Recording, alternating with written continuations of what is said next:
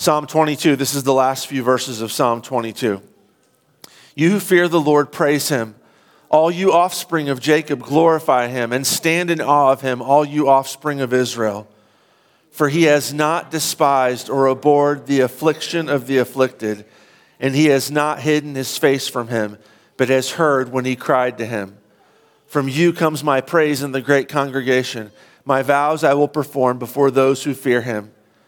The afflicted shall eat and be satisfied.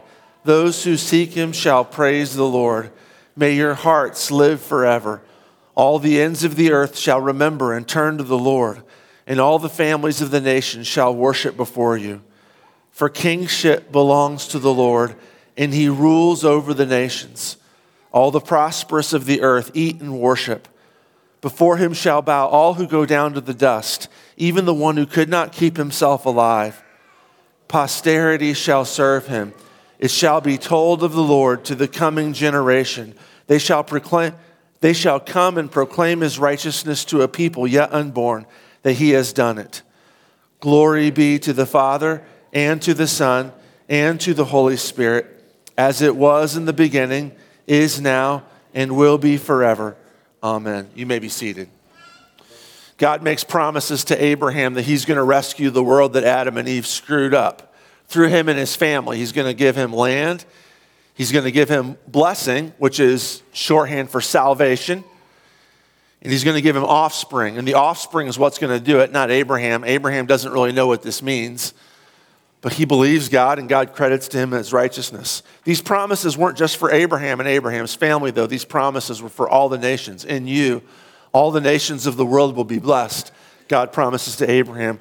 So almost immediately we see this becoming fulfilled. We see God paying this out by giving Abraham the foreign nations.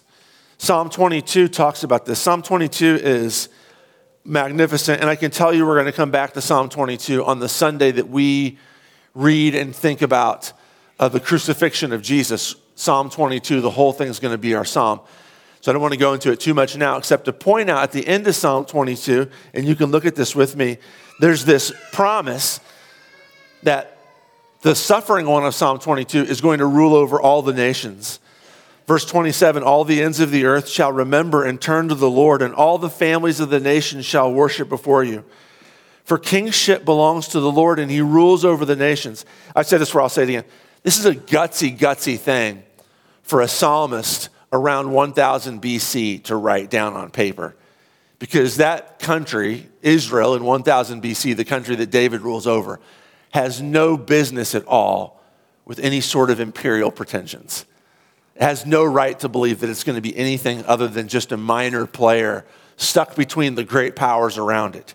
Egypt in the south, and the Hittites in the north, and then the Assyrians in the north, and then the Babylonians in the north. It's just kind of like the battleground where these two, where, where, where, the, where the great empires do meet to do battle, but it's not really big and powerful. And yet, David is insisting that our God will someday rule over the whole world.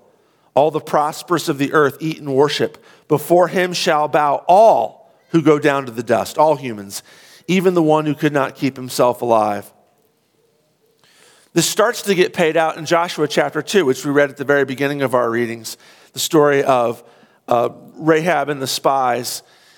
God comes to, um, God, God tells Israel, I'm going to give you the nations. I'm going to start with this piece of property here on the eastern end of the Mediterranean.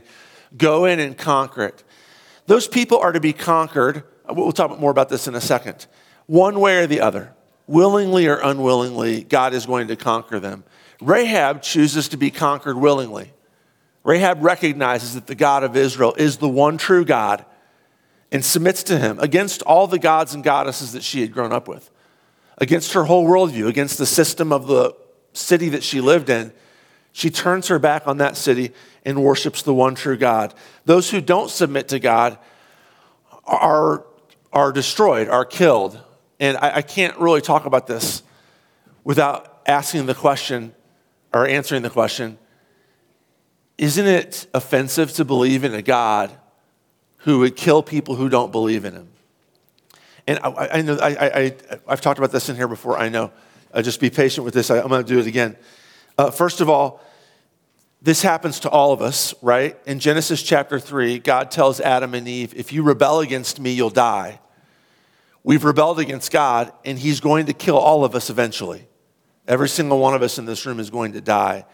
That's not natural. We can pretend it's natural as a sort of way to cope with it. You know, well, everybody dies, everybody's got to go sometime, right? It's actually God saying, This is what happens. You've rebelled against me, and this is the punishment, is death. Second of all, though, God sends an army of Israelites to wipe out people who disbelieve in him. And I know belief in retributive justice is offensive. On the surface, it's easy to be like, I can't believe in God to do this. But let me just encourage everyone in here, those of you who are unbelievers especially, for whom this kind of thing is particularly shocking, if, if you haven't read this sort of thing before, is that you really don't have a problem with retributive justice. You don't. Nobody, nobody really does. If I am standing on the street corner, I'll give you an example. If I'm standing on the street corner and somebody jaywalks across the street, would it be appropriate for me to try to kill that person? The answer is all the other no. No, you don't have to answer. That's silly. Uh, the answer is no. And the reason why you all know you, you all know why is because like jaywalking on the books might be illegal. It's probably not immoral. It's not that it doesn't, it's not hurting anybody. It's not that big of a deal. What if somebody jaywalks and then shoves an old lady down? Would it be right to try to kill them then? The answer would be no.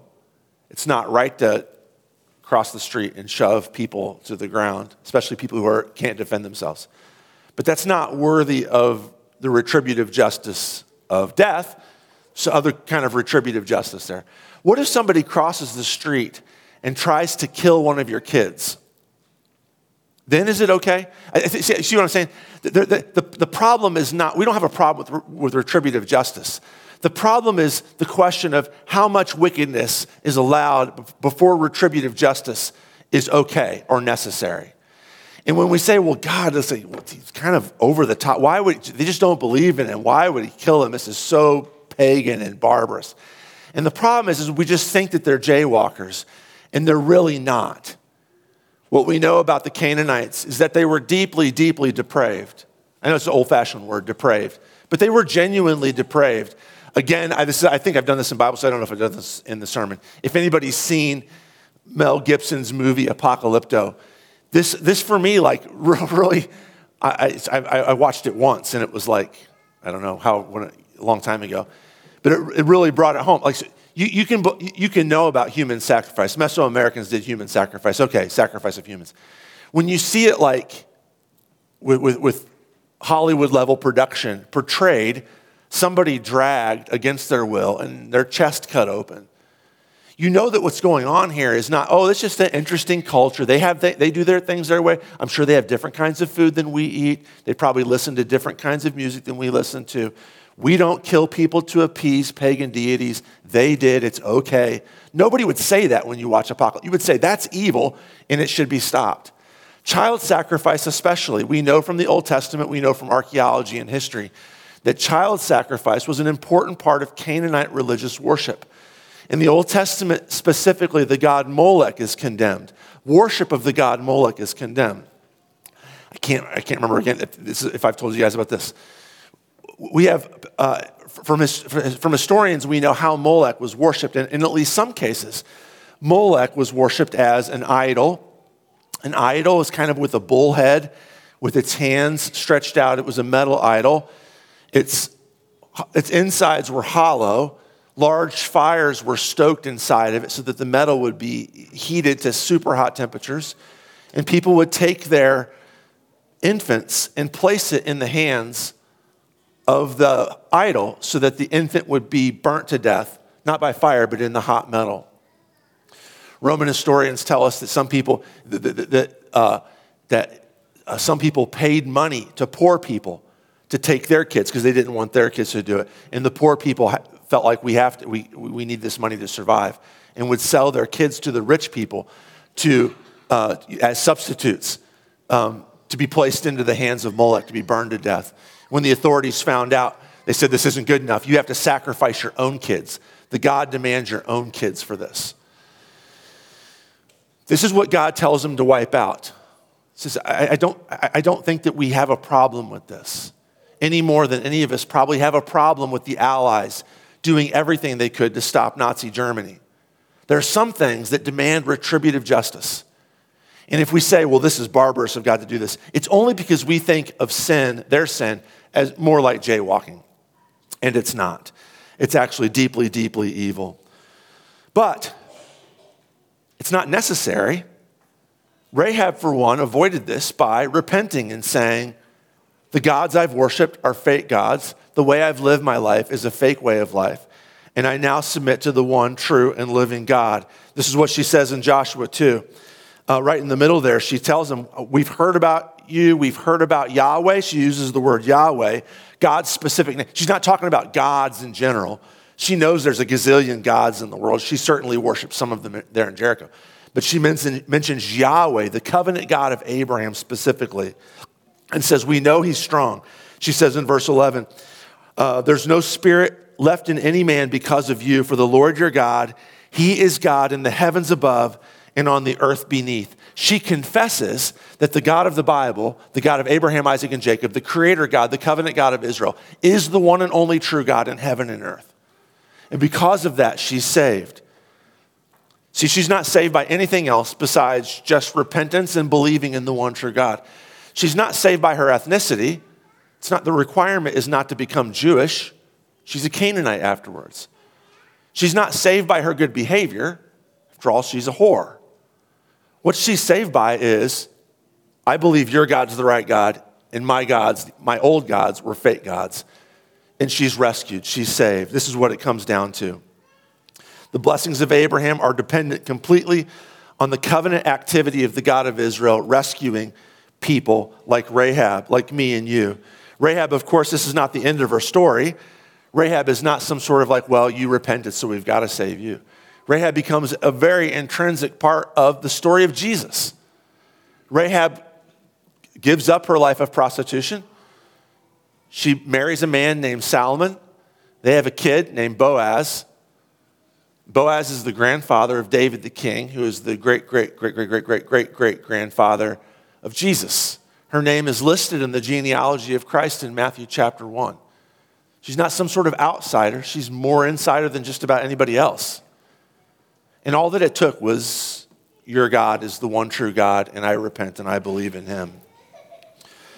Why do Christians, to circle back to this question in light of Rahab's uh, conversion, why do we now reject retributive justice like? Why do Christians not go and attack Glen Carbon and say, repent or be destroyed? The answer is uh, sometimes they do, not with Glen Carbon, but with Nazi Germany. Many Christians did. Many Christians said the genocide that's happening against the Jews is worth us going and doing whatever we can, including giving up our own lives to stop it. But second of all, the reason why the church doesn't do this anymore is because something has happened in between Rahab and us, which completely changes the game, and that is the assassination of God. God becomes a human being and is lynched. God becomes a human being and dies. This brings us to the gospel reading, and if you'll look at that with me, we're not going to unpack it, but we'll look at a couple of texts in here. Starting with verse 46. About the ninth hour, Jesus cries out with a loud voice while he's being crucified, saying, Eli, Eli, Lama Sabachthani, which is a quote from Psalm 22.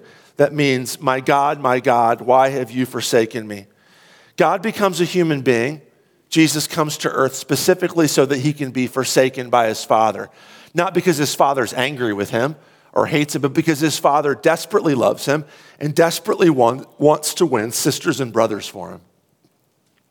He becomes forsaken so that we would never be forsaken. He's the only person in the history of the universe who's ever said, My God, my God, why have you forsaken me? And it was the truth. Those genuinely forsaken by God have not been allowed to call him my God. Those of us, me and you, who are believers who call him my God, have never been forsaken by him. But Jesus called him my God because he was, and says he was forsaken by him because he was, so that you and I would never be forsaken by him. Jesus experienced all the retributive justice of all the sins in the history of the universe so that we wouldn't have to. So that no more Jerichoites, Jerichoans, people who lived in Jericho, would die. Jesus took that penalty for him. And now this changes everything. But it doesn't change the fact that he's still conquering. He's still like Jericho, he's still conquering Glen Carbon. He is still winning people like Rahab who did not know him and did not believe in him back to himself. He does that at the crucifixion. Look at the very last line. There's a centurion and those who were with him keeping watch over Jesus. They saw the earthquake and what took place. They were filled with awe and they said, Truly, this was the Son of God. Truly, Jesus is the Son of God. This is a conversion like Rahab's, a conversion into believing that Jesus, this man who's dying right in front of them, dying because he himself nailed him to that cross, is the Son of God. Now, what does he mean, the Son of God? That's a weird confession for a Roman centurion to be making. Has he been, has he been studying Israel's scriptures? Does he know about the promise of the Son of God from Psalm 2 and other texts, for instance? Probably not. Maybe, but probably not. Actually, the, the, the language of Son of God is not just Jewish, it's not just biblical, it's actually Roman. For about 40 years prior to this, everybody in the Roman Empire knew who the Son of God was. It was the guy whose picture was on the coin, and around the rim of the coin, it said, This is Divi Filius. This is the Son of God. Julius Caesar is assassinated in 44 BC. His adopted son, uh, Augustus, becomes emperor a few years later and proclaims his adoptive father, Julius Caesar, God, and names himself then Son of God. Every Caesar after that, as a way to honor their father, but really to make divine claims for themselves, would title themselves, one of their titles was Divi Filius, Son of God. This Roman centurion knows exactly who the Son of God. is. It's the guy, it's the guy he works for. It's Caesar. Why would he want to be called Son of God? Well, the Roman, the, the, the actually, the, the Greco-Roman worldview works like this. Think of an hourglass. And in the hourglass on top are all the divinities, all the most powerful beings in the universe. And everybody in the hourglass part below is like me and you, just normal human beings, kind of muddling through and living our lives. And there's a portal in between the world of the divinities and your world, my world. And that portal is Caesar. He is part divine at least he calls himself that, Son of God. And he's human too. The centurion has known, he's known his whole life, that if I want access to the transcendent, if I want access to power, if I want access to pleasure, if I want access to money, if I just want to like go home and be able to lay my head on my pillow at night and not be scared to death for my life, I must submit to the portal. I must submit to the Son of God. And he's probably always believed in this guy. Maybe not necessarily likes him. He might not like the system. He might resent having somebody over him who tells him what to do, but he knows this is the name of the game. If I want access to something bigger than myself, I have to live in this man's world. I have to submit to Divi Filius, Caesar Tiberius, the Son of God. But now something weird has happened. He's just executed this Jewish construction worker, put him on the cross. The man has said a few words, but not a lot. There's been an earthquake. And suddenly, somehow, this man looks at this guy who's dying, bleeding to death right in front of him, and says, The worldview I've had up to this point is not working. This is actually what I've been looking for my whole life. My old Son of God is not really the Son of God. This one really is the Son of God. That's what he means when he says, This is truly the Son of God. He's converted just like Rahab has. He looks at, in Rahab's case, it was strength and power, the power to defeat the Egyptians. Christians are sometimes criticized for like being power hungry, being aggressive, being authoritarian, bossing people around insisting that their worldview is the right one. The centurion, though, looks at something completely different. something weak, something dying, a slave man, but also just somehow just as powerful. This is what scares. So, this is uh, Christians are sometimes accused of being power hungry. They're just as often accused as being weak and ineffectual. This was uh, uh, Nietzsche's big problem with the Christian church, is that it symbolized all that was wrong about the world, the unwillingness to grasp at power. So you can't please everybody, right? This is a good clue that something good is going on, is when this guy on this side of the bar says, all you care about is being power hungry and controlling people. And the guy on the other bar says, you're just so weak and useless. This is what Nietzsche said about the Christian church in his book Antichrist. Christianity remains to this day the greatest misfortune of humanity, he says. The Christian movement was from the start no more than a general uprising of all sorts of outcast and refuse elements. And thus, the majority became master. Democracy, with its Christian instincts, triumphed because all the powerful people were like stripped of their power, and Christianity insisted like weak people are just as valuable as strong people. Nietzsche hates this. Christianity was not national, it wasn't based on race. It appealed to all the varieties of men disinherited by life. It had its allies everywhere. Christianity has the rancor of the sick at its very core, the instinct against the healthy, against health. Everything that is good, constituted, proud, gallant, and above all, beautiful, gives offense to its ears and eyes. Again, Nietzsche says, I remind you of Paul's priceless saying, and God hath chosen the weak things of the world, the foolish things of the world, the base things of the world, and things which are despised. This was the formula. Everything that suffers, everything that hangs on the cross is divine. And Nietzsche hates it. Well, they can't both be right, except for maybe they both are right. And maybe the centurion realized in that moment they're both right. That the weakest thing that he'd ever seen, this man who he had the power to nail to a board and kill, is also the portal to the transcendent, is also truly the Son of God. This is the secret of Christianity is that the weakest thing in the world is the most powerful thing in the world. That the death of God is the ugliest thing in the world and the most beautiful thing in the world.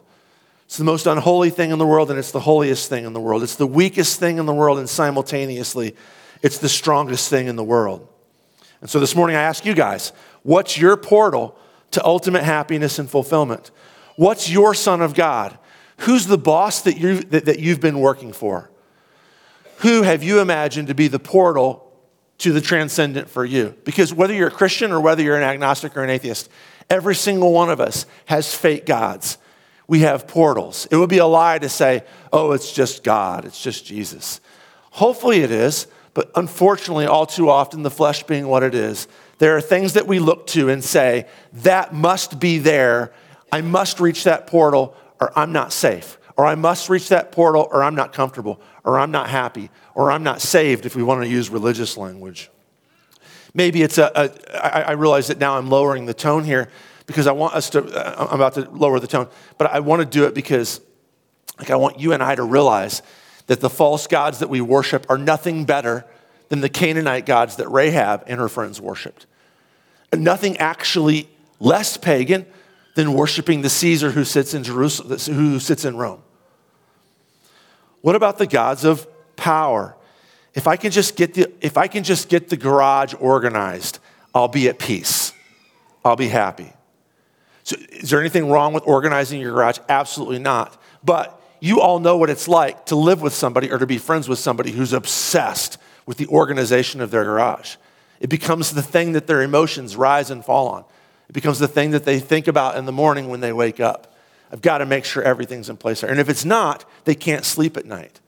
At that point, I know you're not trying to get to heaven through your organized garage, but you are trying to get the comfort and the peace that comes with control out of your garage, in which point you have made power your son of God.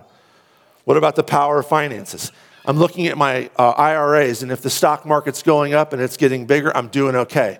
But when it goes down, when it goes down more than a few days, when it goes down more than a few weeks, then I start to get nervous. Is there anything wrong with investing money and saving for the future? Absolutely not. In fact, you probably should do that if you can.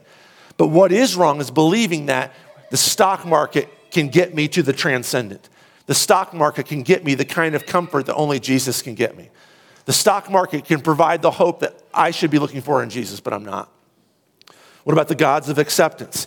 If I could just get back together with that one person, that relationship was so good, I wish it hadn't ended. If I can just get back with them, everything will be okay. You've turned that person into a son of God. You've turned that experience into something that can comfort you and save you and give you hope. And all of these fake sons of God, all of these fake deep idols, which all of us have and all of us struggle with, and maybe those three are yours, maybe they're not, but hopefully you heard the echoes of whatever yours is in those three, they're all powerless to save and must be abandoned.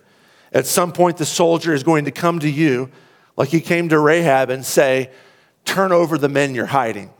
And you're going to be faced with a choice. And the choice is this I can turn these men over and not be killed and might lose out on following the one true God and be at risk at being destroyed for rebelling against him.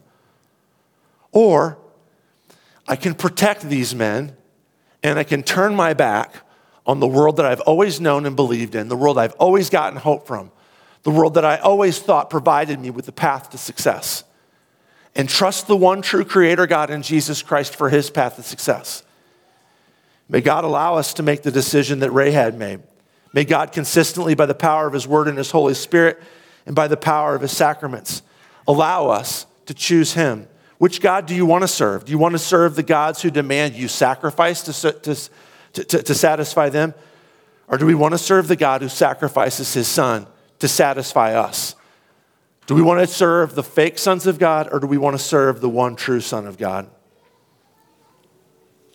Amen.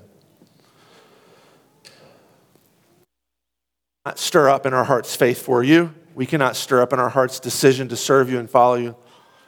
Give us the same vision of you that Rahab saw. Give us the same vision of you that the centurion saw. You, God, human, broken, bloodied, crucified for us, taking upon yourself all the retributive justice that we deserved. Fill our hearts with the glory and the power and the majesty of that most unglorious and weak scene and, and drive our hearts to you. Fill us up with yourself. Father, make your son Jesus our Son of God. We pray this in his name. Amen.